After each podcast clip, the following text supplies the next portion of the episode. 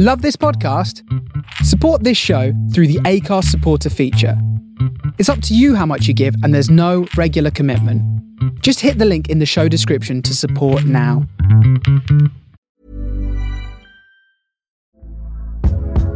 Hey there, it's Michelle Norris. I'm host of a podcast called Your Mama's Kitchen. When I travel, I'm usually looking for a way to find a taste of home when I'm not at home. And one of the things I love to do when I am at home is entertain. And Airbnb allows me to do that. When I was in California recently, I rented a house that had a great kitchen. And when we were sitting around the table, we're all thinking, we're in someone else's house. Someone could be in all of our homes as well.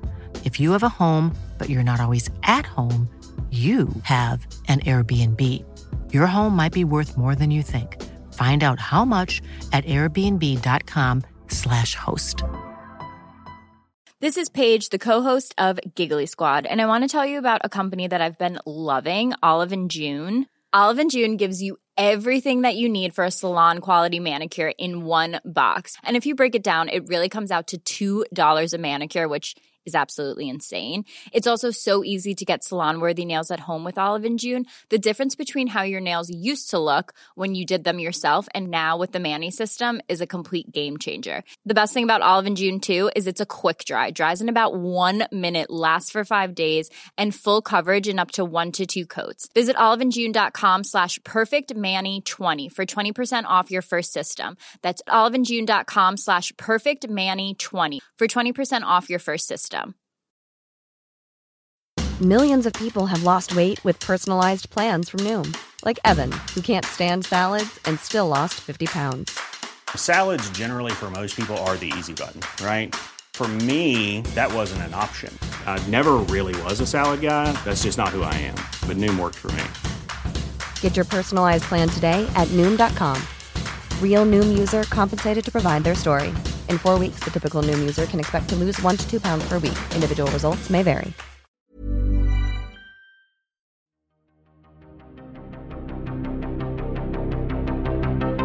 This is Writers on Film, the only podcast dedicated to books on cinema.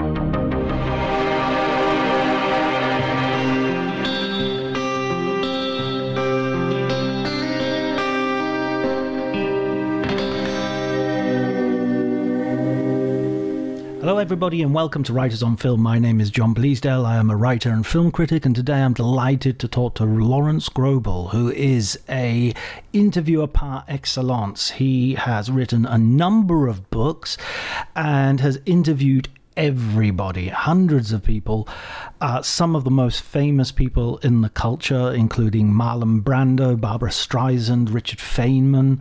Um, are just just everyone dolly parton uh, kurt russell goldie hawn. I could just go on and on and on. Al pacino he is the biographer of al pacino.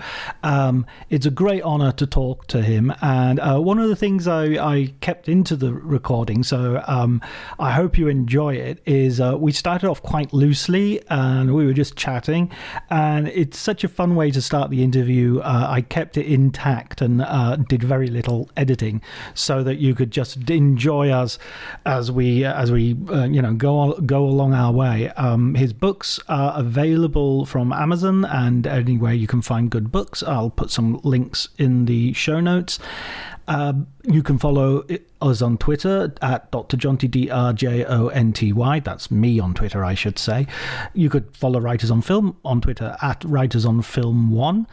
You can like the episode, review the episode, share the episode. You know the drill. If you don't, if you're a first time listener, then please do. Please let me know. Give me any feedback you like. I would like to hear your thoughts on what you think of the episode or what you think on, of the show in general.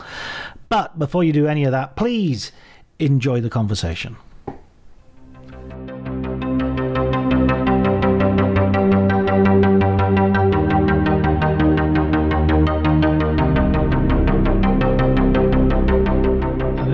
I'm, I'm such a narcissist. I end up looking at myself and, uh, and not concentrating on the other person. well, that's you know when I was doing um, uh, all the cable TV interviews I did for Playboy uh, as well. I I hated looking at myself on camera, you know. I mean, and I'd have to edit it. So I, I kept saying, let's just put the camera on the subject. Just put two cameras mm. on the subject. Get me out of it. And eventually they did it that way and i thought it was better. But also it was like i didn't have to be self-conscious about oh I, why am i wearing this? Why am i that that? Well how come i'm wearing sandals? And then uh, and it shows you know stupid things. It's it's funny because when i uh, edit these podcasts which i i do very very lightly i have a very light hand. I, you know i like to keep the conversation but the one thing i try to do is cut out as much of me as possible and so yeah. so people go oh it's great you let the uh, you let the your guests speak. And it's like yeah but I, I kind of cut myself out. That's why you think that. Well i do the same thing all the time. I mean i talk way too much when i do interviews and um it's i guess it's what, what one might call it one style because i got uh, you know i was able to do five hour interviews or five day interviews. So you know i basically talked a lot because I wanted my subject to feel, hey, why is he doing all the talking? so they would come in and have that what they had to say, and then I would cut out all the stuff I had to say. You know, I mean, uh, uh, I know what I, I I don't need to, you know, have myself in the interview a great deal if I can cut down the question to you know a sentence. How did how did you get started? I mean, I've I've read I've just finished reading your uh, wonderful book. You you talking to me? Uh, yeah, after Robert De Niro's 80th birthday, it seems like an apt yeah book to have read. Oh, what an entertaining, what an entertain. So I know quite a lot about your life, but I'd love to introduce you a little bit more to our listeners. So, so um, well, that's ha- fine. But be- before we do, though, I just want to ask you: you've sure. got an English accent, and yeah. you're living in Italy. Yeah, right. I'm. I've been in Italy for 20, 20 odd years now. Came here with my girlfriend uh, to to teach at university, and then just stuck here. And uh, I've lived here. Where Where's here? Where you live? Here is near. It's between Venice and the beginning of the Dolomite Mountains. So okay. um, I can go down to Venice to do my university work on the train, and then uh, I come home and I'm in the mountains. Not not quite the Dolomites, but I'm in the pre what are called the pre Alps. Just before. and do you get uh, uh, uh, and do you make a living from teaching? Uh, teaching is my sort of solid day job, sort of monthly check, which I can rely on. Which, uh, in times of COVID and other times, is, has been is extremely grateful. Uh, and the journalism is a very uh, a very good. Um, uh, is proving increasingly significant in in helping out. Okay. Um, but I I do know a lot of journalists who are going in the other direction. Journalists yeah. who were full time but are now getting day jobs because they just can't support themselves anymore. Yeah, it's very tough. So mm. it's good to hear. Okay, and are you making uh, uh, is is what we're doing now part of your journalism, or is this a sidebar and you write stuff? It's kind of a sidebar. Uh, yes, it's definitely a sidebar because I mainly I mainly write stuff for um, Variety, Sight and Sound, a whole bunch of places. And I'm I'm just finishing my, my the first book, which is a biography of Terrence Malick. So that's uh, oh, that's nice. that's been my big sort of project for for the last year and a half. And, um, and that's a that's a book that probably no, very few people will read. Correct. I'm not sure. I mean, there isn't a bio. It depends on how Terrence's next film does. Really, I think right. he, his reputation. I'm, I'm not being cynical. I'm just being. I mean, I'm just thinking. You know, it's so hard to, you know, you know, when we put out these books, how many people see them? Who's interested in them? Uh, you know, Malick is has had more failure than he has success, I guess. Mm. But he's had tremendous uh, good reviews when he was starting out. He was sort of an Orson, uh, uh, not a, a, Stanley Kubrick, Orson Welles type figure, you know, that he was like, wow, this guy's doing great stuff. And then all of a sudden he just went in another, you know, his, his films just didn't get well reviewed and things happened. But anyway, it'll be interesting to see your book. Yeah, yeah. I'm. I mean, I mean that's what's interesting about doing this podcast is I'm. I do recognize that it's niche to to be interested in books about movies and about Hollywood and and all that, but it feels like we're having a, a kind of renaissance that we're getting some great books and they're and they're climbing up the New York Times bestseller list, and people like Sam Wasson with his book about Chinatown and uh, Glenn Frankel with his book about the searchers. And, you know, there's there's some stuff out there that's really becoming popular. So I'm, I'm hoping to to encourage that. Right. Okay. All right. So let's do let's start. Just be uh, my concern as always with my internet. Uh, sometimes mm. it goes, it'll just stop. You know what I mean? It's like a, yeah. even if it's a minute uh, or 20 seconds, it stops and I'm out of it. And then we have to reconnect. So um, let's see if we can get as much done as we can. If I lose you, um, I'll try to get back on. If I can't, we'll email about it. okay, cool, great. Okay. And any interruptions, anything like that, I can I can easily edit out. Um, right. So yeah, just the. Uh, what well, what I was saying earlier. To tell you the truth, I kind of tend to leave all this in. you talking? That's whatever you want, whatever you like. it's kind of funny that um, talking to you, I was thinking, oh, how do I interview an interviewer? And then now I realize I don't. I get interviewed by the interviewer. I usually do like to know something about the person I'm talking to. That's just uh-huh. by nature, I guess. Um, I often think that this is pre-interview, so I'm asking you these things. But if you want to include it, by all means, you know, I'm not. I, I have no objection. Great, great. And and so how? Uh, let me repeat the the question uh, just before we, uh, we we went off. T- um, uh, to John Land, uh, to what my daughters call Radio John. How old are your daughters? Oh, 19 and 22. Oh, good for you. Yeah. Mine, yeah. Are, mine, are, mine are a little older. I got two also. Oh, how old are they? Oh boy, one is 39, the other's 42. Wow, wow. Oh, you've Wow you... is right. I can't believe it myself. yeah, yeah. That must be a pinch me moment. And and just two girls? Two girls, three grandchildren. That's it. Wow, I love having girls. Girls are, uh, you know, I mean, I, I, know you're supposed to be neutral, and you would le- love, you know, before they're born, definitely you'd love any sex. But having had two girls, it, it was perfect. I, I, I don't disagree, but I would have loved one more. I would have loved to try a boy, but my Mhm. my wife said shop is closed. We're done. two, two is enough. I said, all right, I can't fight her. Fair enough. Fair enough. So when when did you, when did you start out um, asking people questions? What, what what's your background? Hold on a second. You haven't even introduced me. Oh, I'll oh I'll do a little pre. Don't worry, I'll do a pre thing where I do all that. So it's Oh, uh, okay. Hey, and people start listening to this from the beginning. I'm asking you about your children. You're asking me about mine, and they, why are we listening to this? they do Um, believe me that they're used to it. They'll- they'll be- Okay. Uh, okay. So I say, say, what, what was your question? How did I start out? yeah, yeah. How did you how did you start out asking people questions and, and getting paid well, it? it was never my intention to be an interviewer. Um, Right. Uh, when I was young, um, my, uh, you know, there were certain novelists that really uh, turned me on, and um, I, I just appreciated good writing. I, I appreciated good literature.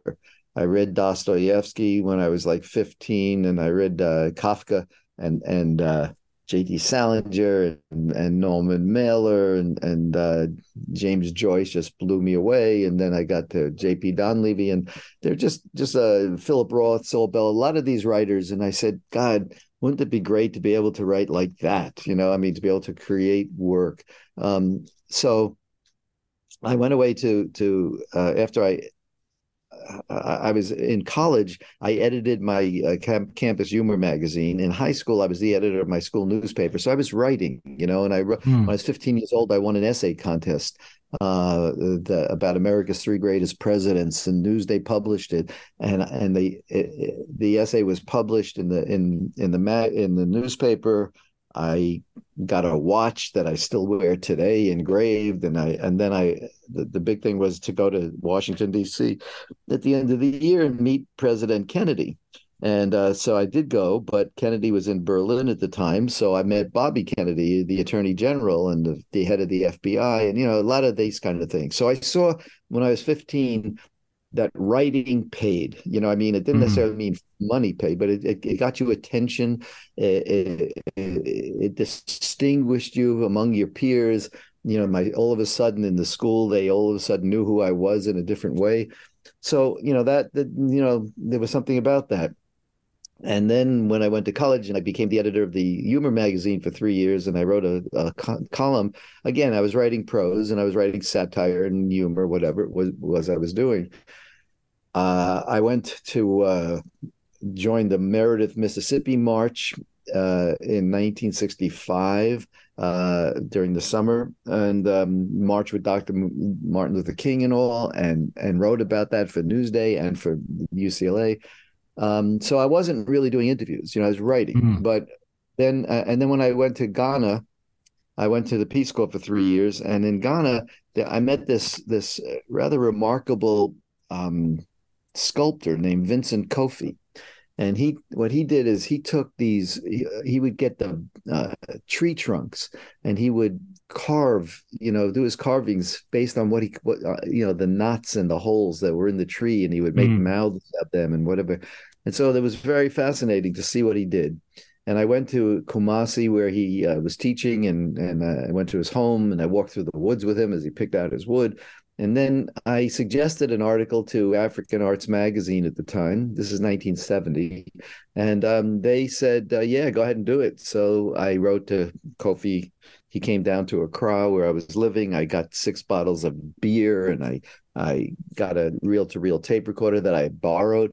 And so he was really my first interview, you know, that you know, asking him about how he did what he did and all. And I wrote it up, but not as a Q&A, but as a profile. Uh, then when I got back, uh, I spent three years in Africa, and I was mm. writing a novel. I was writing uh, other stuff, and uh, and and then uh, I traveled for eight months around the around the world, um, and getting as much experience as I could. I, I sort of felt, you know, the need to experience this a lot because I wanted to be a writer, you know, and so uh, got back to the states, and I started writing for Newsday. freelancing and I started writing articles and I did about 30 40 articles for them you know and it was mm. great and they were paying me $500 an article and you know at one point i they owed me for nine articles and i forgot you know and I, I didn't care about the money i was just happy to be writing you know and getting published and then i decided you know what I, am going to go back i'm going to move to california from new york and and i'm going to uh, just work on my novel that's what i wanted to do so I I left New York, went to California around 1973. Uh, so and uh, the first thing I did when I got my phone installed was the editor of Newsday called me up and he said we figured out a way to get off Long Island because all the articles that I was writing for him uh, in, uh, at that time was based on Long Island, you know, mm. demolition derby things and the Roosevelt Raceway story, uh, you know, going around the uh, uh, the, tr- the, the track uh, the, for the, with the trotters and all did all kinds of things like that.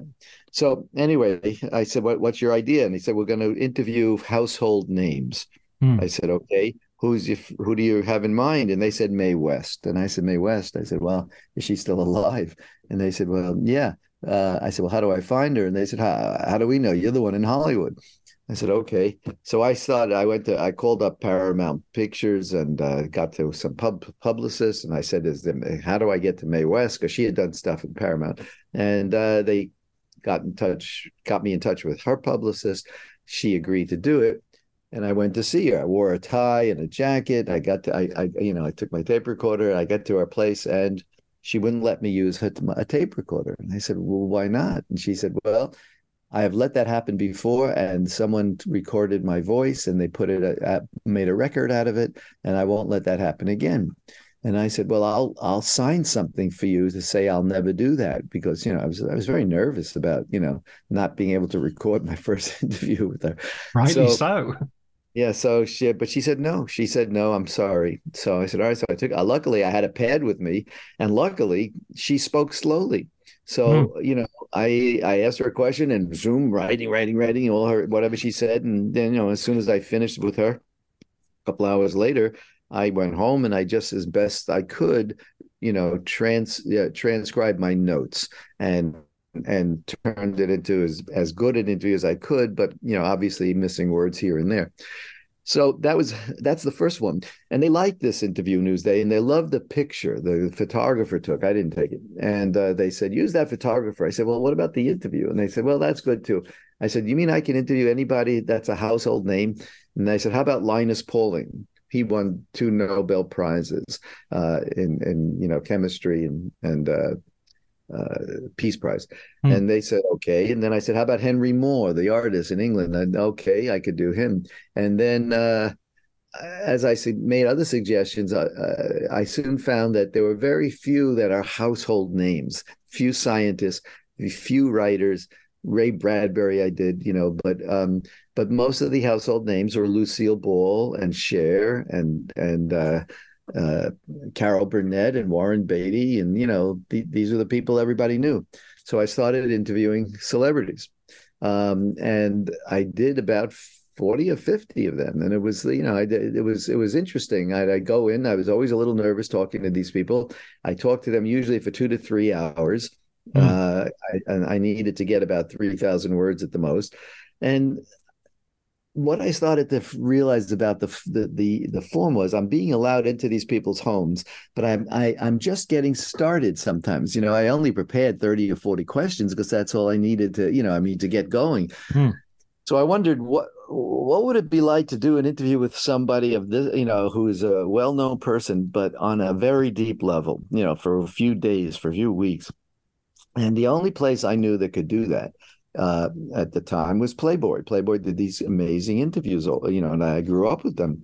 So I figured out how can I get into Playboy? They only do 12 interviews a year. They already have a handful of interviewers that they use. How does one break in as a novice, you know, to to to to break that field? So I thought about it and I said maybe if I interview you, Hefner and mm. Hefner sees what I can do, maybe uh, I can impress him in that sense. So I suggested to do Hugh Hefner to Playboy, and uh, they said okay. And then I I spent a while trying to get the play, you know. But the, the fact was, Newsday, everybody in the, in in L.A. knew Newsday. For some reason, Newsday was a recognized newspaper uh, based on Long Island, but you know it, it had a big following, so that was good. So uh, I went to see Hefner, and I really prepared. He thought he was going to give me an hour. I spent two days with him, seven hours one day, a couple hours the next day. He took me up to his bedroom to show me his circular bed and his Monopoly set with a, with a, his friends and himself as the money on the character uh, uh, faces on the money. And so, but you know, I, I did a lot of investigating about about Playboy too, and things that would the things that even he said he didn't know about. So when the when the article came out, he was really happy with it and he felt that uh, he that they had a um, uh, an annual lunch in Century City at the Playboy Club or something hmm. for uh, all the advertisers and Hefner, and so there'd be over a thousand people would come to this thing, and Hefner usually made an appearance and gave a speech. This year, the that I did the interview with him, he decided he's not going to come. He's going to give um, uh, give out a copy of the interview I did to everybody who comes, and that's his that's his statement for the year. You know who he is. Hmm. So I was invited to go to that lunch, and I the, the publicist asked me if I'd like to go, and he, I said, "Well, it'd be nice," but then he said, "Well, Arthur Kretchmer is going to be there, and he's the editor of Playboy." I said, "Bingo, I'm going." You know, so, so I went there with my portfolio of of interviews that I had done uh, for for Newsday, and um and I I got it. You know, they they put me at a table. I'm sitting at this table, and then uh, Arthur Kretchmer is brought to my table to meet me, and uh, I couldn't believe it because this is a guy you you know you very hard to get to, and so I said I said Mr. Kretchmer I said look. I did the interview, you know, that that uh, with Hefner that's ever that's uh, being passed out. Um, I think I can do interviews for for Playboy. I, I said uh, these are the people I've done, and I show them my my portfolio. And he said, well, if uh, the person in charge of, of the Playboy interview is this guy, Barry Golson, he says, why don't you call him and get in touch with him in Chicago? That's all I needed, right? So I now had a name. I called up, and when I left the message, I said Arthur Kretchmer told me to call. Now Arthur Kretchmer was the executive editor, so it was his boss. So he called me back, and we had a conversation, and we're talking, and I tell him what I'm doing, and and I said, "How do I get to work for you?" For you? And uh, he said, "Well, who are you trying to get to?" And I named a bunch of people I was trying to reach, and one of them was Barbra Streisand. Right. And he said, "Well, we've been going after Streisand for years, and we can't get to her. If you can get the Streisand, we'd be interested." So that was it. Now I had to get the Streisand. So I got in touch with our publicist. I said, "Look, Playboy's interested. Newsday is interested. If if she talks to me, uh, Playboy's published in like 19 countries and languages, and Newsday is syndicated to 350 newspapers. She only needs to talk one time to me, and she'll be circulated around the world. She doesn't have to talk to anybody else. So uh, it still took another six, eight months to get Streisand to uh, uh, agree to talk to me. Um, but that's how it started, you know. And then um, mm. I, once I did Streisand, uh, that that that was a crazy interview. I mean, it, it, it took a long time, to a, a, period of six, eight months, just dealing with her uh, once it started, and it took another almost a half a year to get to her. So we're talking about a long period of time, and I wasn't getting paid for, for by Playboy until I finished the article, and I made the mistake of saying to Barbra, because every time I saw her, uh, she would look at me skeptically, mm. and then we ease into the interview. Mm-hmm. And then, and at one point, I said, you know, Barbra, every time I come here, it's like I have to earn your trust again and again and again. I said, either you trust me or you don't. If you trust me, let's just let's just do this thing. If you don't, you know, okay, I'll leave. So anyway, we we got into a lot of battles and fights and arguments, but we never, you know, it, we it, it never stopped. Although at one point she tried to buy the interview off of me, her, her and Jon Peters. so um, but you know, so that so so once that one happened, and when Playboy and Playboy ended up putting her on the cover, uh, the she was the first celebrity ever to be uh, put on the cover of, of Playboy, um, uh, and that's what you know. After that, very soon after, I did Dolly Parton, I did Henry Winkler, and then uh, uh, Playboy said. Uh, uh, are you sitting down? You know, we got it. We have an assignment for you. I said, who? Marlon Brando. He's mm-hmm. agreed to now that was amazing, John, because uh, you know Playboy had uh, at least a half a dozen people doing interviews for them, and all of them were senior senior to me. But they saw in me that I had patience, that I had per, I was per, uh, perseverance, and that I wasn't going to get paid until I finished it. So they didn't cost me anything, you know. so you know, so uh, you know, and so I, and I guess they saw like a foolish young writer, you know, uh, but willing to try to you know do anything to get the work done. So the same thing, Playboy uh, uh, Brando took another year and a year and a half to get you know, after I got the assignment and just dealing with him. Um, but finally, he, uh, he invited me to Tahiti. I went to Tahiti, spent ten days on his island, and this became um, a book, right? Became a book 10 days uh, uh, called conversations with brando and the, the 10 days on his island is in there. And um, and i've written a screenplay based on it and i've come so close so often. But if mm. anybody's out there listening uh, this is this still exists and i don't know why. I mean anthony hopkins wanted to do it. Rutger hauer wanted to do it. They wanted to play brando. So i i had people. Uh, stephen dorff wanted to play my character you know um, mm. so and I, I mean, not just wanted to do it, but they read to me. They, they, they, they, you know, pursued me. They, I had lunches with them. I met with Rutger Hauer in, in Los Angeles and then in Poland during the Camerimage Film Festival. Mm. I mean, he said, I don't know if you know I'm big enough in the United States for you, but you know, uh, you know, I think I could do it. I'm in. But I who am I? I mean, I wasn't a producer. I just was mm. the writer, you know. So to find to find somebody to say, "Hey, you want to do a movie with you know with Rutger Hauer as Brando?" Nobody wanted it. Uh, but but uh, Hopkins, they you know they did want, but that became a it's a long story. I don't know if I'll mm. go into it now, but but in the end, I fired.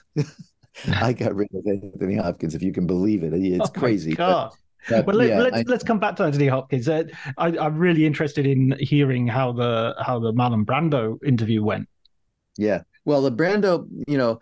By the way, and I'm speaking about this. The Hugh Hefner and the Mae West interviews are in my new book. Mm. I, hmm. I did a book called Hustle: The Making of a Freelance Writer, and and it just came out just today. Actually, is when I it, it's officially published on Amazon, and um, uh, uh, so what it is is a series of these articles that I wrote that advanced my career in one way or another. So I included the ones like I just talked to you about, the Mae West one because that after that I started doing other celebrity interviews. I did the Vincent Kofi one in there as well because that was the very first one, uh, and then I, the, the Hefner one went in, and you know, to, to so you know, uh, there's a lot there. And then I did a I put in a twelve thousand word interview that's never been published with Tony Bennett to show how far oh, I've wow. gone. Yeah, so that the, this new book is kind of interesting. Um, but anyway, back to Brando. You're asking me what it was like. Yeah, um, yeah. And how, how long did it take like, to set up as well? Because if it already took, oh, it took a long time because right. because he was he was uh, I was dealing with his secretary. Uh, uh, she was his assistant more than a secretary, I think, but uh, Alice Marchak, and she wrote a book about him as well. But um, so Alice would tell me, you know, uh, oh, he's doing this, he's doing that, and you know, he's he's he's got to go to the deal with the Indian situation in Wyoming. He's going this, so it was always he was always on the move, and she was always trying to land. And she she was the one who said, you know, why don't I see if I can get you I get you to go to Tahiti? That way, there's nobody around, there's no telephones. You know, I said mm-hmm. that would be perfect, that would be great. You know, so she she did her best, and one time, you know, she, she you know, Brando had called me two or three times, and and we talked on the phone, and he wanted to know how old I was. He wanted to know where my politics were. You know, the whole thing. You know, once he saw I was a liberal-minded person, you know, and that I had lived in Ghana for three years in the Peace Corps, you know, he sort of got interested in me. So, um, but he kept apologizing. I'm sorry, I'm giving you the runaround, Larry, but uh, you know, I'm just busy here and there. And then he finally called and says, "Listen, you want to do this thing in Tahiti?" I said I'd love to. So uh, then we arranged a date. It didn't work out. Another date didn't work out. I got married on June 4, 1st, and on June 6th, I went to Tahiti without my wife. just that was my. And when I got to Tahiti, and he just he we still I said, hey, I said I said uh, I'm glad I'm here. I said this is my honeymoon. He says, what are you talking about? I said I got married a few days ago. He said, why didn't you bring her? I said well, she's Japanese. She's very pretty, and I know uh, you have a penchant for Asian women. So I said I didn't need this. I didn't need the disruption. Absolutely, I'm not. I'm not risking everything on that. Exactly. So anyway, so so but so you know, once I got there, I, I got off the plane. I was uh, Tarita was on. The, it was a small plane. I, I flew into Papeete, and then the, I spent the night there. And then the next day, I go on this small plane to get to Tetiaroa, and on that plane is is uh, uh uh, uh, Tarita, who mm. was his wife there, his, his Tahitian wife. She she was in Mutiny on the Bounty. That's where he met her, and the child um, uh, Cheyenne, um, and uh, she was she was only she was about Cheyenne was about eight, I think. Mm. So anyway, very beautiful, beautiful child too. So um, I'm I don't say anything to them on this plane, but we're the only three people on the plane. You know, I just sort of nod. I don't know what's what's going on here and what what what the protocols are, and I don't want to fuck up before I go, you know, to see him. Anyway, gets off the plane. He gives her a kiss on the cheek. He he hold he he grabs the kid for a minute, and then he comes to me. And I said, "Hi, I'm Larry." He says, "I know who you are." He goes, "I have to introduce myself." anyway, he picks up my bag, you know, uh, that I had, and he walks me to my uh, hut, you know, which is you know a small island, and and uh, I get he gives and he, we sit down, and he sits down with me, and we start start talking, you know, in these two chairs looking out, and uh it was you know we must have talked for about 45 minutes before he says okay i'll leave you get settled then i'll, I'll meet you for lunch. I said great. So that's how it started you know and and then as sorry sorry talked, larry. Where, where was his career about which what, what time he had just this? made he had just made apocalypse now. It had right. not come out so I hadn't seen it. Right. Um, so he had done Superman. That was the last thing I think he played Jor-El, and mm. that one came out. And Apocalypse Now was about to come out. So that's that's where he was 57 years old at the time. Mm. Um, and he was he was overweight, yes, he was, but he wasn't enormous, but he was big. You know, he did get bigger.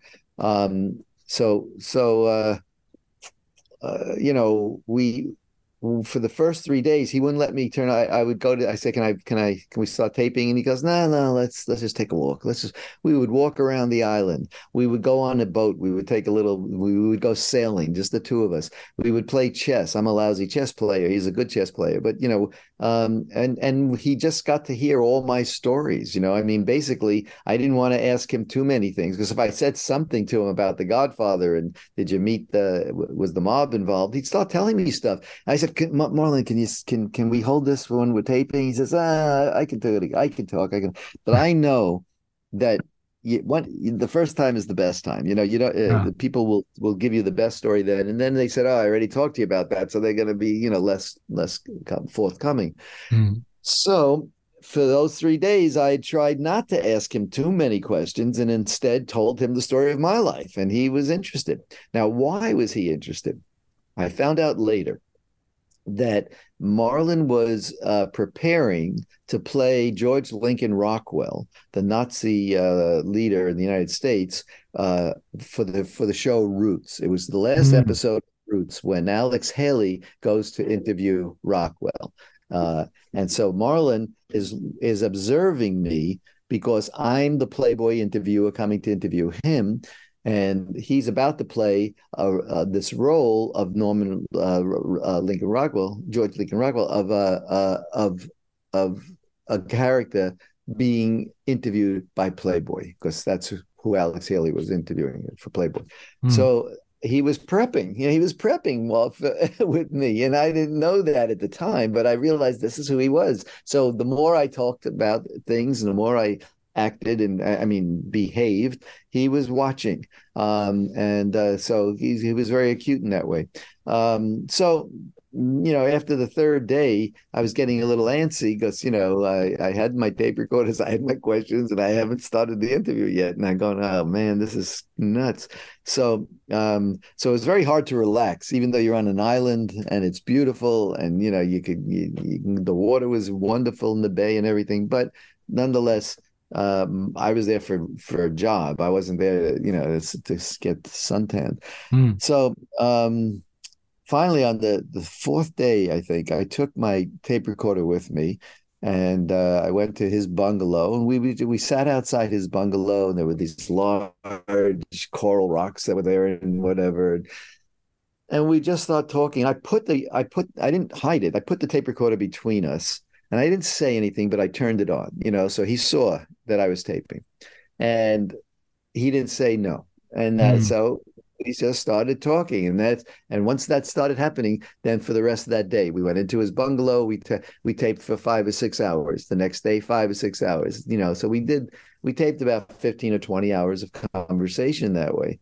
Um, and you know that's that's how that that happened. Um, it was it was a remarkable time in a way you know i mean uh, when i look back on it i mean i'm still talking about brando i'm still writing about brando yeah. uh, you know so you know he had a, a, big effect on me but it also had a big effect on my career because when i got back and they published it and by the way playboy said they you know they, they, they first they weren't sure they had an interview with john travolta who had just made I guess Saturday Night Fever or something like that. Travolta was really the big star at the mm. time. Brando's star had faded, but he was still Brando. Um, so I remember there was a discussion whether to in the 25th anniversary of Playboy, the big magazine uh, issue, they they were deciding what should they run John Travolta interview or the Marlon Brando interview. And I said, that's a no-brainer, man. you know, I can't even imagine that they were thinking that. But uh, you know, I understand, you know, popularity and all that stuff. Um, but they went with the Brando. Uh, and once that was published, um, almost all the actors in Hollywood read this thing. To this mm-hmm. day, whenever I ever talk to an actor, they they've read the Brando interview, and especially Pacino. Um, so mm-hmm. when Pacino agreed uh, at the end of that year, that this came out in nineteen the 1979. I think it was 1979 in the, in the like December, um, and then uh, uh, Al Pacino was making Cruising and uh, so he agreed to do an, a Playboy interview. He, it's the first interview he ever did. He never did an extensive interview before. Mm. And I got the call from Playboy, and they said Al Pacino's, you know, uh, agreed to do it. Can you get to New York on Thursday? This was Tuesday, and the library, Academy Library, where I at that time there was no Google, there was no you know internet or anything, so I had to go to the library to do my research, and they were closed on Wednesday. So I said I can't go. I said I'm not prepared. And they said, Well, you don't understand. Uh, he said he'll only do it with the guy who did Brando. I said, Oh, that's interesting. So I said, Well, can you pay me more money then? And they said, Okay. Then they agreed. So I got my, you know, salary increased a bit. And then um, I was into I was doing Steve Martin at the time. Um, and I had to put that aside because of this. And when I went to New York to do Brand uh, uh, Pacino, we hit it off in a very unusual way. It was almost like I was meeting my older brother, and uh, uh, we became uh, friendly. Um, I would go to his apartment. He was very nervous at first about doing it. Well, he didn't want me to put the tape recorder on, and I just said, "No, I'm putting it on." I didn't want to get into another Brando situation where they t- they tell me when I can turn the tape recorder on. So I decided from that from now on, I'm just wherever I am, whenever I do an interview, I turn it on and if they don't want it on, they'll tell me they turn it off. But otherwise, they'll they'll assume I know what I'm doing. so right, right. What happened? And that's what happened with Pacino. I ended up doing uh, the transcript of the Pacino interview was over two thousand pages long, and that was just you know that 1979 uh, I did it. Um, and Whoa. but how, do, how do you get that down into an article? How do that's, you? that's a that's a whole other conversation. I mean, that's, I mean right. that, that's uh, that's an editing conversation. But Sure. yes, you know, I had to learn how to index because there Mm. was so much material. So I would go over everything, and you know, we if I talked about his childhood on pages 10, 15, 170, 290, and 1000, then, you know, I would make an, I, I'd write an index childhood and I wrote down those, those pages. Same thing with any movie he made or I talked about his mother, talked about whatever. So when I got to uh, a comment that he makes about, let's say, when I was a kid, I did such and such and such and such, I then stopped, you know, where I was, and I went to my index. I looked up all the things he said about childhood. I took out all those pages, and then started that conversation using the different pages, you know, to get into what some stuff about his childhood. And then there would always be a word or something he said. It says, "Yeah, you know, that reminded me of when I was, uh, you know, uh, doing improv." Improv. What did he do about improv? You know what I mean? And then Right. and then to tie it all together and make the questions uh, work with the previous uh, uh, answers. So it it flowed. So when you're reading the interviews i do you read them as if they're a single seamless conversation. That's the way to read an interview. But Right. in reality you're looking at a very highly sophisticated edit of, of an interview. I do not edit their words. I don't change a single word they say but they may go on. He may talk about The Godfather for four paragraphs. I may only use uh, two sentences from each of those four paragraphs, put them together, and have uh, a, a comment that is coherent and advances the story.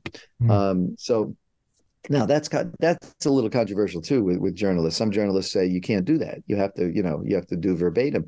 You can't do that when you have a two thousand word No, absolutely not. transcript. You have to edit it. So you know that's what what I was learning. I was learning on the job how to do these things. Um, and you know I've been putting together my archives lately.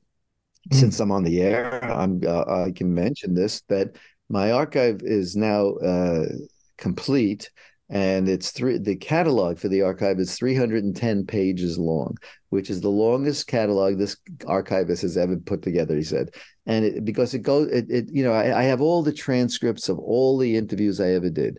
I also have indexes for all those things. So when a researcher is looking would ever look at this stuff it'd be very easy for him to get to certain things they're looking for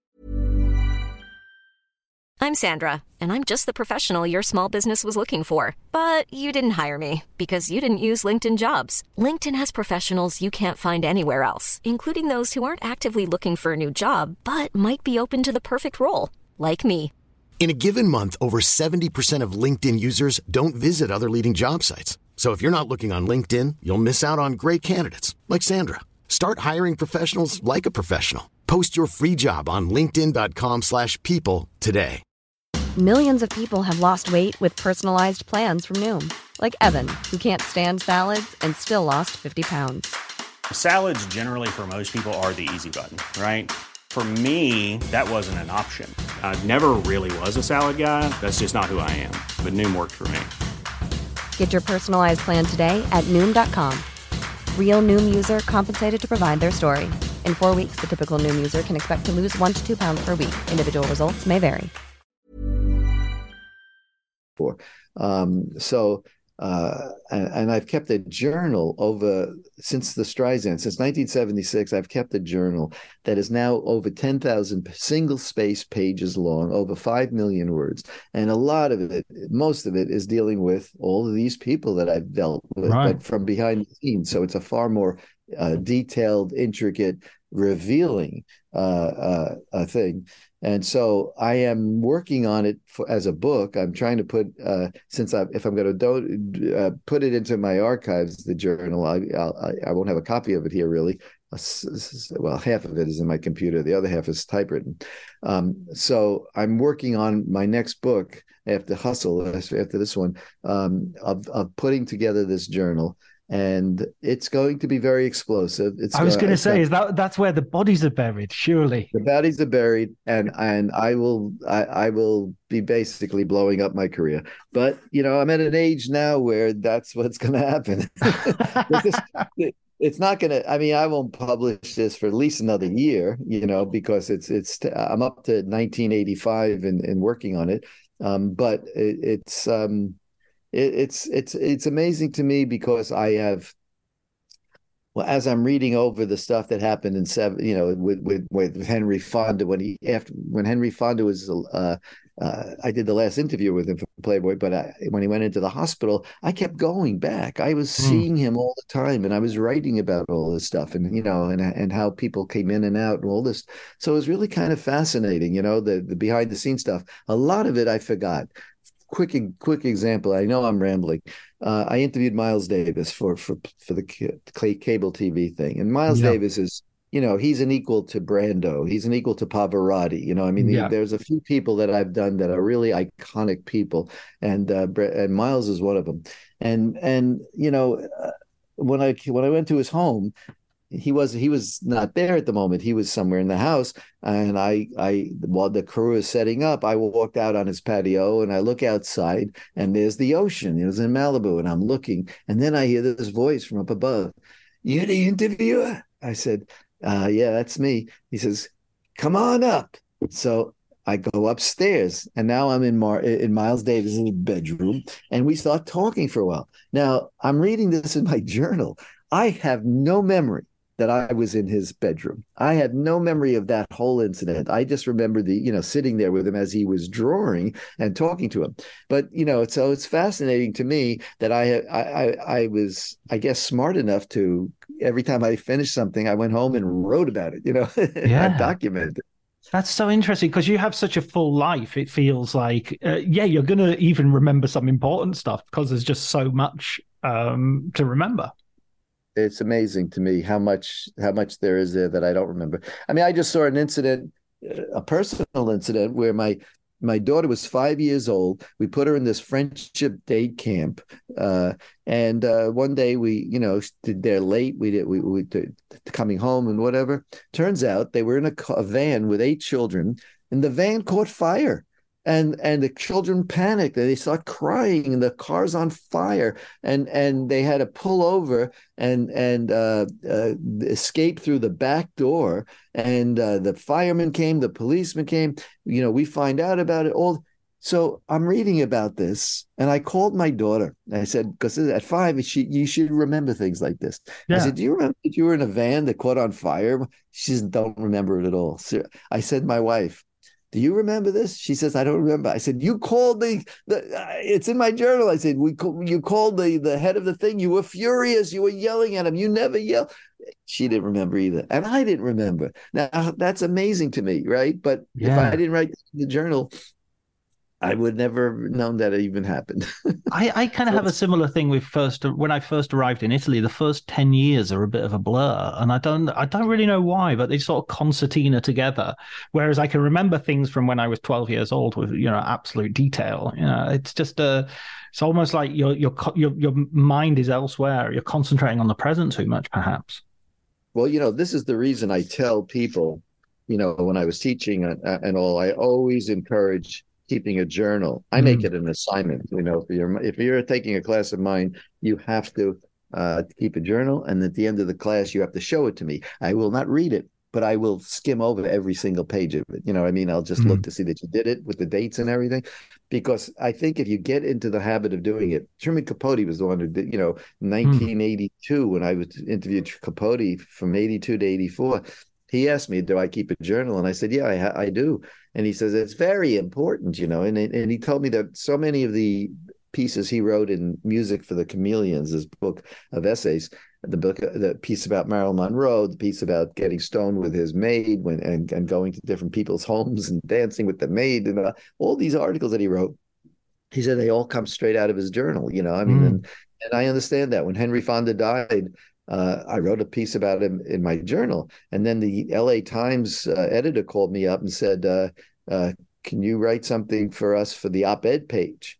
I, I said, okay, great. Uh, when do you need it? He says, uh, in, in two hours. I said, no, no, I can't do that. I, I can't write that fast. And he says, well, well, listen, if if we can't have it for tomorrow's paper, then it's old news already. We have, you know, we have to. So I said, well, I wrote something in my journal. He says, read it to me. So I just pulled up my journal. It was just I just finished writing it, mm. and and and I read him what I wrote in the journal. He says, "That's fine, that's perfect." Said, fax it to me at the time, so I faxed that to him, and the next day, there it is in the L.A. Times op-ed page, right, full page, uh, all about me and me and Henry Fonda. So you get to see how important a journal can be, you know, and and and, and you never know what's going to happen with it.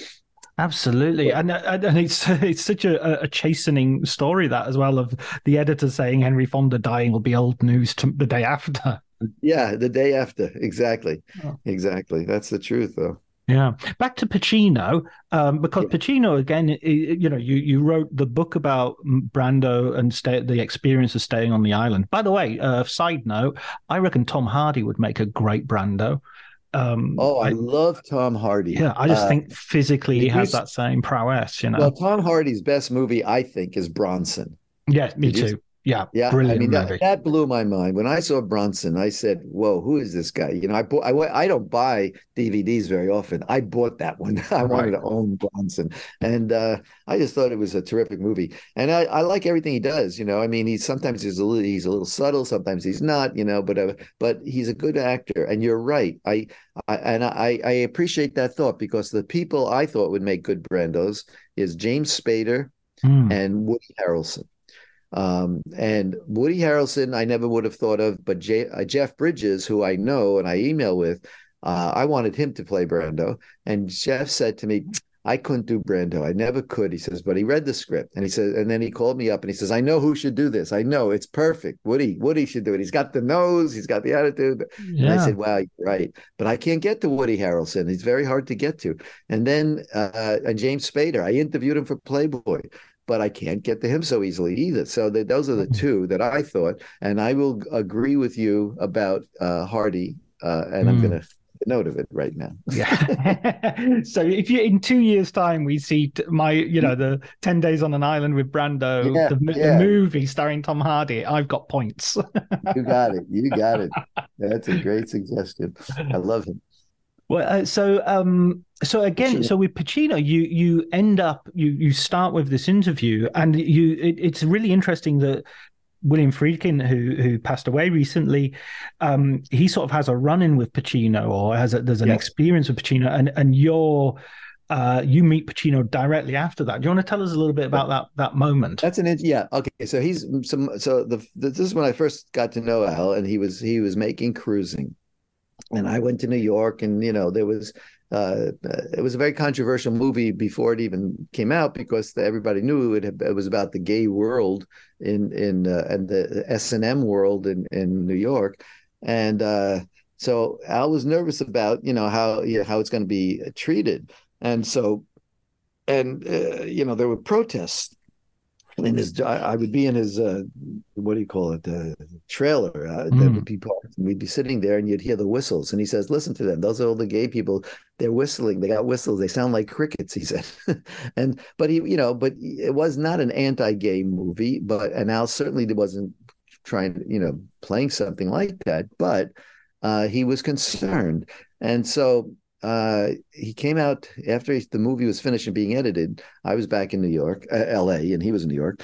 And so he he uh, came out and he told me, "Listen, I got I'm going to I'm coming out to see if I can see some of the uh, outtakes and how it's being edited. And uh, why don't we meet for lunch? I'm meet, I'm going to see Billy Friedkin around uh, 10, 10, 9, 10 in the morning. So we went. To, there was a place on Sunset, the Imperial Gardens. It was a Chinese place. Uh, think it was a Chinese, maybe it was Japanese. Um, but anyway, so I said, okay, I'll meet you there at, noon or one o'clock. Mm. So I get there at around the time we we planned, about let's say one, and he sits. It was raining, and which is rare in LA already, and he's out. He's standing in front of the uh, of the place because it was closed, and I didn't know it was closed on that day. It was probably a Monday or something, and. uh he looked very forlorn. And I hmm. said, Hey, you know, what's going on? And he goes, I, you can't believe this. He says, I went to I went to the studio to Todd-AO Studios to see it, and uh, he wouldn't let me see it. I said, What do you mean he wouldn't let you see it? He said, I, I go in. I, he says to me, What are you doing here? And Al said, Well, you know, I'm in LA. I just thought I'd take a look, see what, you know, see if I can give you any suggestions or what he, says, "No, I you can't see it. I don't want you to see it." And he just would not let him see it. And he and Al just walked away, you know, and he turned around and he can and then and I said, "Well, how long you been waiting here?" He says, "About forty minutes." so I I felt so bad. So then we tried to go to another restaurant, and that was closed. And then we went to another restaurant, and that was closed. So we finally got to this uh, one restaurant that finally was open. We got a place that you know we we we talked. Anyway, uh, he ends up going to see Friedkin a few days later to talk about it, and and Friedkin was also he was just not not nice to him about it, you know. Mm. And Al knew that there's there must be a problem with the movie, and in a way there was because the movie, if you read the book Cruising, every other chapter is is about the cop and the killer, the cop mm. and the killer. So the movie should have been equal, and the killer at the time was was Richard Cox, uh, a, who became a friend of Al's and a friend of mine after after I got to know him. And Richard Cox thought he was going to, you know, star, co-star mm. in this movie, and it was a big break for him. You know, it was a major movie for him. Uh, but the way Friedkin edited it, you hardly saw Cox. It was all about Pacino, you know, and his character, and so it, it was unbalanced. It was an, you know, especially right from the way the movie, the book was written. Anyway, um, so Al was pretty upset about Friedkin. Now, he, a couple of years go by, maybe three, four, whatever, and I'm doing these interviews for Playboy Cable uh, TV, mm. and we're going to interview Billy Friedkin. So, you know, we set up, um, or on camera, and I asked him, I said, uh, what happened with uh, you and Al Pacino during the making of Cruising? He says, nothing, nothing happened. I said, well, you know, but he came in to see you and uh, you uh, uh, to see the editing and you wouldn't let him in. That's not true. That never happened. And he's he's lying to me, right? And I'm on camera with him. But how much could you know? How far do you go in mm. a TV you. Uh, you know, I don't want him to walk out on me, right? And I don't want to say you're a liar. I did this, but I did say something like, "Well, I, I was with Al that afternoon, you know, and mm. uh, I saw him." And he said that never happened. Never, he completely denied it. Anyway, I told Al this when I, you know, after the interview, I said, I just talked to Freak. He says, that, fuck, you know, anyway. Um, so then a couple of, a, a couple of years go by again, and Al's on an airplane uh, going either to or from New York to LA, and uh, he gets into the first class, and then he's and uh, there's Billy Friedkin is on the plane with him. So Friedkin goes over to him and he puts out his hand to shake his hand. Says, "Hey Al, how are you?" Al said to me, "I looked at his hand." I couldn't shake it. oh says, my god! shake it. He never forgave him for that, you know. Um, now that we're talking ill of the dead, and so that's not always a good thing. Friedkin made some very good films, um, but he was a volatile man, yeah, uh, multi-married, and uh, you know, uh, this is this is his the Al Pacino story about Billy Friedkin. yeah, no, I mean it's it's I, I it's the same with uh, I, I was mentioning Michael Parkinson earlier, and you know uh, um, Billy Friedkin now. There was a. It was interesting that there were all these um, you know, quite rightly peans of, of praise for, for him. On my Facebook, in a sort of journalist group, this guy wrote a very long post about how uh, Friedkin was the the rudest person he's ever interviewed, and yeah. and I, I think you know there's a time for everything, and maybe not the time's not now, but it is also, you know, you do also have to yeah, let's not speak bad of the dead, but also let's not be too um no you got to be honest about things. Yeah. i mean you know it's it's it's um i mean to me the hardest interview the, the the one that was the rudest to me was uh robert mitchum. Right was, yes. That that sounds like a nightmare. I mean he's, yeah it was. it was. And, and, ironically i mean do you want me to talk about that? That's a sure. another... sure. I, I mean i love mitchum as an actor. I love uh baby i don't care the the lee server biography of him. Right. But um, yeah, yeah. Please tell us about this encounter because right. I think. Well, before I do, I just just a, just a, a, quick aside with the with the Pacino book I sure. did.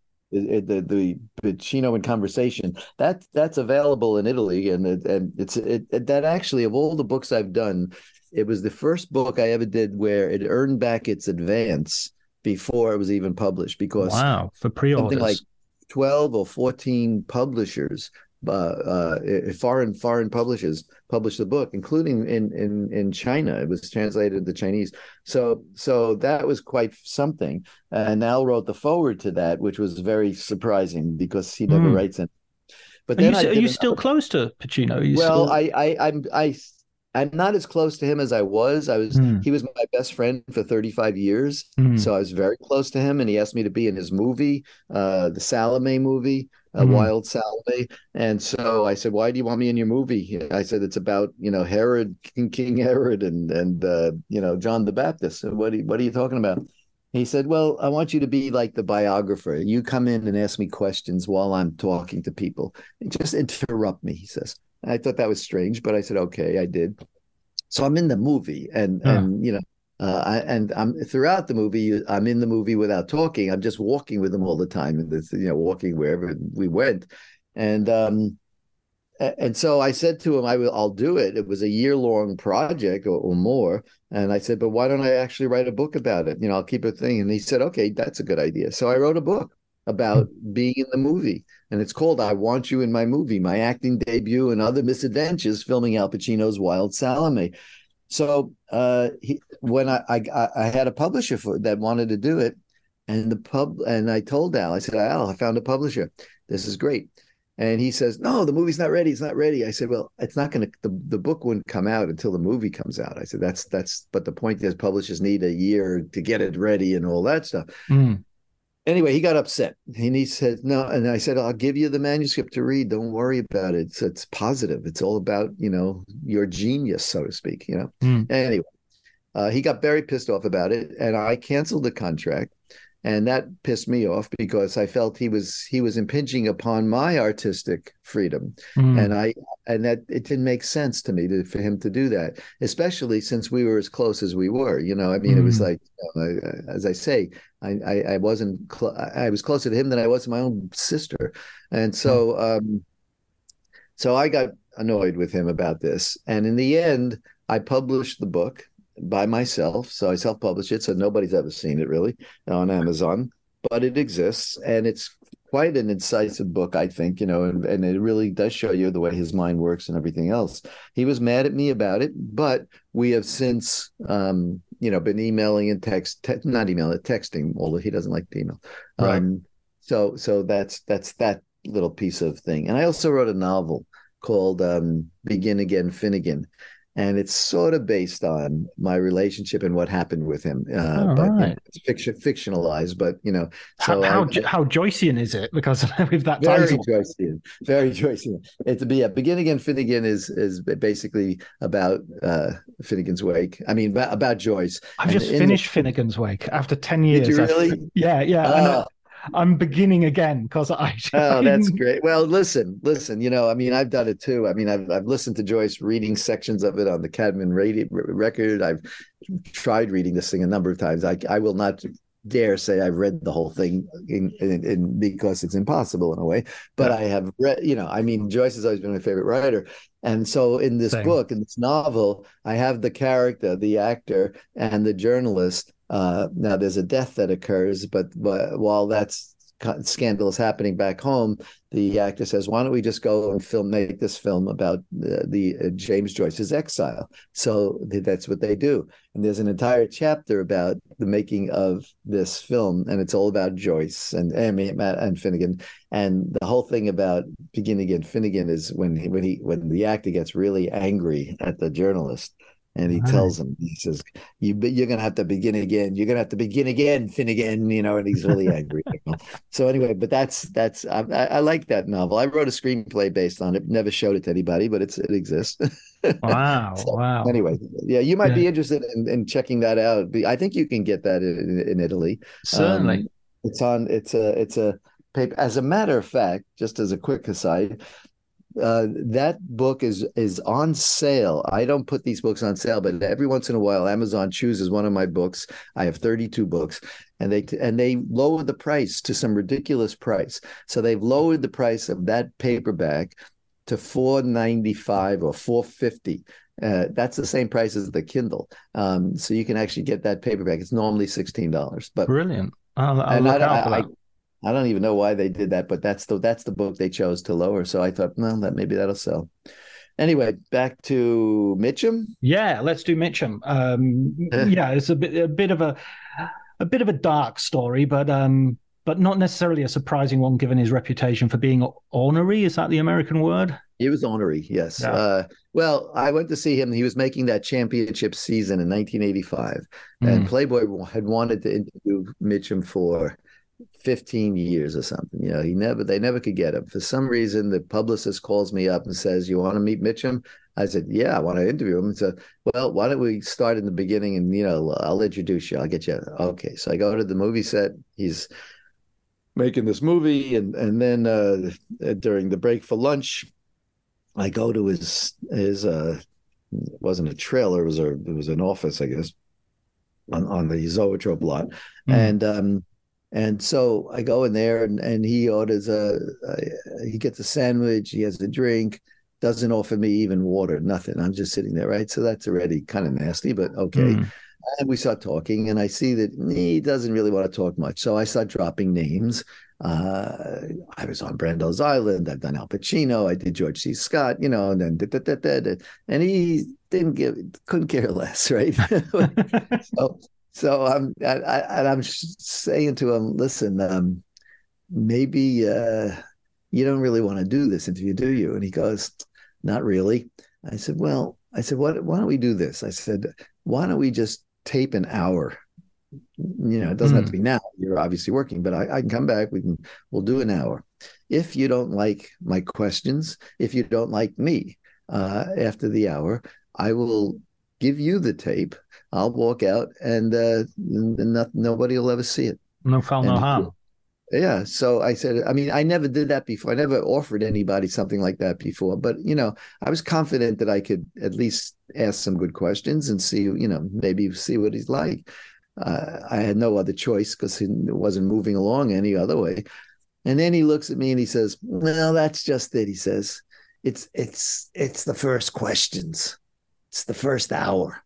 And. I looked at it and I said, Well, Mr. Mitchum, I I just here doing my job, you know, this is what I do. Mm. And he says, That's what Eichmann said. I said, Excuse me? Yeah, that's what Adolf Eichmann said. Just doing your job. And I said, Are you comparing doing a Playboy interview with what Adolf Eichmann did to the Jews? And he said, Same thing, same thing. And I, you know, I just Ah, oh, jeez. And I just stood up and I said, you know, Mr. Mitchum, your publicist has my number. Uh, it was nice to meet you. And uh, if you want to talk, just let me know. And I walked out. You know, I just said, you know, this guy's nuts. And and uh, and he had said some anti-Semitic things in Esquire before this too. Mm. So I I'd known that he was anti-Semitic. But then uh, some time goes by, and let me see where it is. Okay, so then I, I when the Hustons, I start writing the Hustons, mm. and uh, John gives me a letter. John Huston say, you know, telling everybody uh, that I, that I'm interested in talking to uh, that they should talk to me and tell the mm. truth. So I sent this letter out to everybody, including Mitchum. So I get a call from Mitchum uh, I had had an accident. I fell off a ladder. I broke my arm. My my uh, one eye was out of my head for a while. My nose was broken, and the two days after I get back from the hospital, uh, the phone rings. Uh, Bob, this is Bob Mitchum. I said, oh, and he doesn't remember me from previously. Yeah. This is now two or three years later. Um, so, uh, so I said, uh, "Oh, hello, Mr. Mitchum. Are you you responding to my letter?" He says, "That's why I'm calling." I said, "Great." I said, uh, "So uh, you'll be able to, I'll be able to see you." He says, "You can come tomorrow." I said, "Well, I, I just came out of the hospital. I said, I, you know, I have a broken arm." And he says, "That's okay. You can come tomorrow." And he's up in Santa Barbara. I'm in mm. LA. So I said, "Okay." So I, what choice did I have, right? So now I look back on it now, and I think, God, I should have hired a, you know, a driver to take me there, but I didn't. I drove there with my left hand my hand, my right hand's in a sling. My I can't see out of one eye. I drive up to Mitchum's place, and uh, I get you know I go to his house. I and I look like Quasimodo. You know I mean? I'm yeah. really like messed up. And he opens the door. It doesn't say a word. Not like Jesus, what happened to you? No, just you know, he sits down and we start talking. Well, he's a good storyteller when mm. it came to talking about John Huston and working on Heaven Knows Mr. Allison and uh, uh, one of the one other film he did with him. Um, so um, was it the list of Adrian Messenger? Maybe I don't know something like that. Mm. So anyway, uh, so I left. I never brought up the Playboy interview with him or anything like that. But then when when uh, there was a a documentary being made about Huston, and they brought the African Queen, the boat, from wherever it was in Florida, I think, to Hollywood, and they bought they put it in a warehouse, and they asked me, they told me Mitchum was going to narrate uh, 18 different sections of this documentary, and he and one part, and he's on the boat when that they're going to start it on the boat, I think. So he's at the front of the boat and, and, and he starts talking and he he, he says that he does the first narration and when he finishes you know, they're filming it. He looks at the director and he goes, "Too Jewish," and oh, everybody, everybody laughed. Right? They thought, oh, you know, very funny. Okay, so he says, "Okay, I'll do it again." Every single take, first take of each 18 parts, he said the same thing. Too Jewish? and it was so uncomfortable because the director was Jewish. The say a lot of the staff was Jewish. What, what did it? What does that even mean to Jewish? Like, I mean, what? Uh, that's a good. It, you know, does it have any uh, too too much inflection, too much this, too much that. Ah, okay. Uh, I I can't even explain what it what yeah. he actually means, except that it was not a nice thing to say after a while because it made everybody so uncomfortable. Yeah. Um, and I so I you know. Uh, I I witnessed it. You know, I was there, yeah, yeah. Um, and so it was quite something. So that was that was Mitchum. So I never did it for Playboy. I did do it for the for the for, for the Huston book though. Yeah, and I mean, you've had some. I mean, talking of of you know anti-Semitic, you know, you've uh, interviewed Mel Gibson. Um, I yeah. mean, one of the and and you know that interview, the the way you've described it in your book was, um, I mean, he shows his true colors straight away as well. Yeah, yeah yeah, in terms of his misogyny more than his anti-Semitism in that case. But I haven't ever interviewed him, but I did see him at a press. I was attended a couple of press conferences and asked him a couple of questions during them. And Hacksaw Ridge, I think, was the last one, and he um, scrolled and did caricatures with a like a magic marker on the like the desk of the news conference place, and it was just like one of those weirdest things. It looked like someone having an episode, you know. well, Mel's a strange guy, but then you got to go back to his father and see what kind of guy his father was. You know, right? Yeah. So, yeah. His so, father actually wrote a book called "Is the Pope Catholic?" yeah, right, right. He was challenging even the Pope. Yeah. Well, you know, I'll tell you something though. But Mel and I got along very well. You know what right. I mean? It was it wasn't. Uh, uh, as a matter of fact, I even invited him once. We, you know, I told him that I play cards. I play poker with Pacino Harry Dean Stanton, George Hamilton, um, Elliott Gould. You know, we we played cards uh, regularly every two weeks or every week almost. And sometimes it was at my house, sometimes it was somewhere else uh, at Al's. Al would rent the Beverly. Beverly. Was this poker for money or? or... Yeah, yeah, yeah. We played right. poker. For... So, so, and I never, yeah, I mean, these guys have a lot of money and I don't, you know, so, mm. but, but, you know, I, I, I learned to play poker. So anyway, so one time, um, uh, we were playing it. We were going to play at George Hamilton. He was going to host it, and Hamilton was had a an Indian um, uh, cook that, that was going to make food, and then we were going to smoke cigars and have good wine. It was going to be. He made it a, a very interesting evening. So uh, there was room at the table. I think. I think we had six or so. So um, Mel had said to me, "Oh, if you ever play cards, I'd love to join you." I said, "Okay." So I called Gibson. I said, "Hey, you want to do? We're going to be playing at Hamilton's house. I'll be there." He said, "Y'all would love to do it. I'll come. What time?" You know. So I tell him, I give him the address, I give the time, and then Al calls me up later and says, "So who's coming to the game?" I said, "Well, you know, it's the regulars, everybody." I said, "But Mel Gibson's going to come." What? Do you, why? Well, why? Why? Why Mel? I said, "Well, he wanted to come. He's a big fan of yours, and then what? A, he says." Larry, you don't understand. He says, I don't want to have to be on when I go play poker. He says, this is uh. it's just something I feel, want to feel comfortable with. You know, Mel, I don't know him. So it's like I've, and I'm thinking, oh, you know, it's like one big star and another. Because Mel at that time was Braveheart and all that stuff, so he was pretty big, you know. And so uh, I just, uh, so I now what am I going to do? I've already invited him, right? right. So I was asking me, please, you know. So I, so I call Mel, and I say, I said to him, I just want to let you know. I said that, that you know, it turned out that we have eight players so you would be the ninth, but that's okay. I said, you know, because we can fit you in and then, you know, we'll, we'll take turns sitting out, blah, blah, blah. So he said, mm, you know, I, will come another time. And says, okay, you know, you know, you have enough. I said, you sure? oh. said, yeah. I got out. Only, only say you sure once. Don't really yeah, insist. I'm sure once. So now, now, if Mel Gibson ever hears this story, he will know what happened. yeah, yeah. No, he's not going to listen. I don't think he listens to writers on film. Al does. Al does. So that'll be good. yeah, there you go. Al, why are you talking about me? Oh God. I mean, one of the darker interviews that you have in that book um, was actually surprisingly with Anthony Hopkins, and not because he sort of, you know, um, yeah, does anything that we would conventionally think, but just because his philosophy feels so pessimistic yeah. and nihilistic.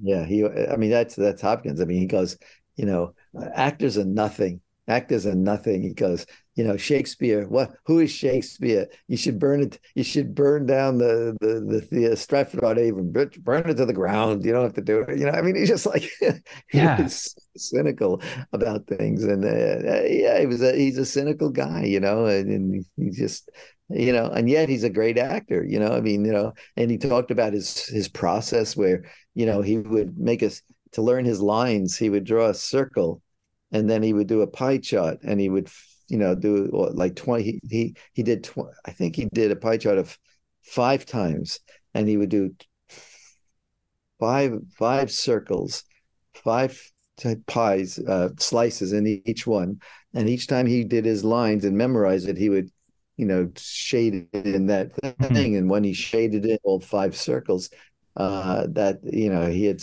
he had practiced 25 times his lines and he felt that's how he learned his his lines.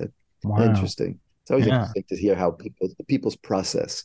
You know joyce carol oates once showed me i was at her home in princeton and she was working on a book. I said boy you know you just knock out a book one after the other. How do you keep all these characters in mind? And she goes she shows me that she wrote a backstory for every character of every novel she's done, she showed me like 180 or 200 pages that she writes before she starts writing the novel. So she knows where these characters come from. It has nothing to do with the novel in a sense, but it has to do with how she sees them. I, I thought that was like incredibly uh, deep. yeah, I loved I loved her book um, Blonde. I loved Blonde, uh, yeah. I, I think I loved it more than the more than the film, but Oh, it's uh, much better than the film. The film yeah, had flaws. I think I think the I think the book is more obviously a work of art and and yes. less. I mean, it's like James Ellroy, who you also um interview you know he's he's so obviously in his own fantasy land that it really doesn't matter um yeah it really doesn't you don't really have to worry about oh this is offensive to the real people because it's well you know this right. is this yeah. isn't the real people yeah.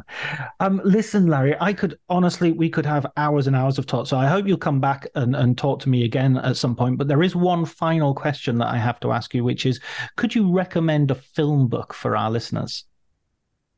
Well, you know, I will. I will just mention two of my books. The one, "Conversation with Brando," and the other is "The Hustons," that are you know part of this uh, what is it AFI or the Hollywood Reporter is doing the, the 25 best books of the thing and yeah. there are certain people like Rod Lurie and all who are writing saying I just voted for your book for the best book you know all that stuff so I'm very proud of those books mm. but uh, I uh, the if I was going to just recommend uh, certain books that that uh, I did that thing I, I I did write the 25 I did but I would say that you know there are a couple of novels Mm. Uh, that I, I, I I would recommend. Uh, one is uh, Budd Schulberg's "What Makes Sammy Run." Uh, yes. The other is uh, Nathanael West's "Day of the Locust." I think those are two very good um, uh, and the third might be uh, Get Shorty, Elmore Leonard's Get Shorty. Those are three good books to read about the Hollywood situation, people. The uh, I thought Lillian Hellman's picture uh, about uh, the making of the Red Badge of Courage and all with with um, uh, about John Huston was a very well done book. And a matter of fact, it was Truman Capote was inspired to do his um, his book uh, "The Muses Are Heard" after as a nonfiction kind of novel, uh, whatever, uh, based on what he read with Hellman's picture. Oh, and then William Goldman's Adventure in the in the Screen Trade, um, and and uh, Klaus Kinski's Uncut, Kinski Uncut, his his autobiography is a very good autobiography. It's written in the first person, so, mm. uh, so, I mean in the present tense. So he starts it out where he's a kid. I'm in the thing. I'm with my father, and he he goes in and he tries to steal some some groceries, and yeah, he wants me to steal some apples or something under my shirt, and and the grocer comes out, and I'm running, and and, and you know, and it was Pacino who who was reading that book and says, "You got to read this book." He says, "If I ever write a book, I'd like to write it like this." He says, "You know, it's you you feel like you're in it right throughout." So those are just some books, you know, that uh, I would recommend people might want to take a look at. That's I've never I've never heard of that Kinski one. That sounds uh, fascinating. I have to I have to, yeah. see if I can dig it out somewhere. Uh, as yeah, for the Kinski Uncut. Brilliant, yeah. brilliant. Well, again, thanks so much, Larry, for talking to me, and I'd uh, I'd love to have you on um, w- when you have a, a the, your next book out, and we can talk about that. That's great. And if anybody ever gets any of my books, I will be happy to keep coming back. Somebody out there, um, you know, it's hard to, it's very hard to find uh, readers, you know, because I don't mm. advertise and I've been hmm. self-publishing books. I, the, my first dozen books or so were were published by major publishers, you know, the Hustons and the Brando and the Michener book and the Capote book and stuff like that.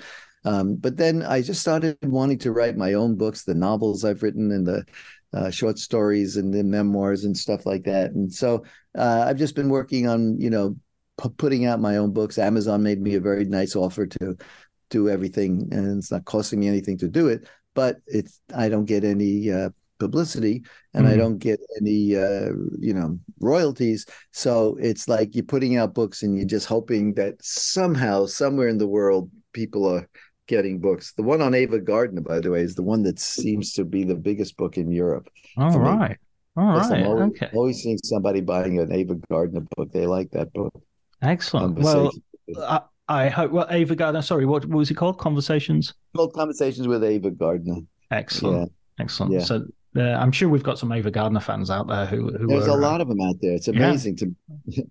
All right. Well, listen, it was lovely talking to you, and uh, yeah, we'll talk again. Absolutely. Thanks so much, Larry. Take care. Okay. Bye now. Bye bye.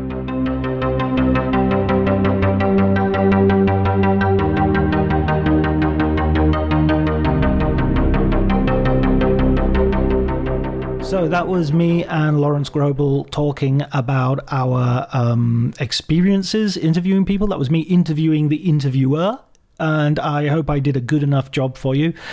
It is almost impossible to do a bad interview with this man because he is so clever, so interesting, so insightful, so funny and entertaining. I would just love to sit back and spend a whole evening with him, uh, picking his brains and, and listening to his war stories, of which there are many. It's amazing. I loved it. Loved that experience. I hope you did too. And I can't wait to have him back on the show so that we can talk about some of the things that we never had a chance to talk about. Um, thanks so much to Elliot Atkins for the music, and uh, thanks to you, listener. I hope to uh, to hear. I, I hope you come back. Okay, take care.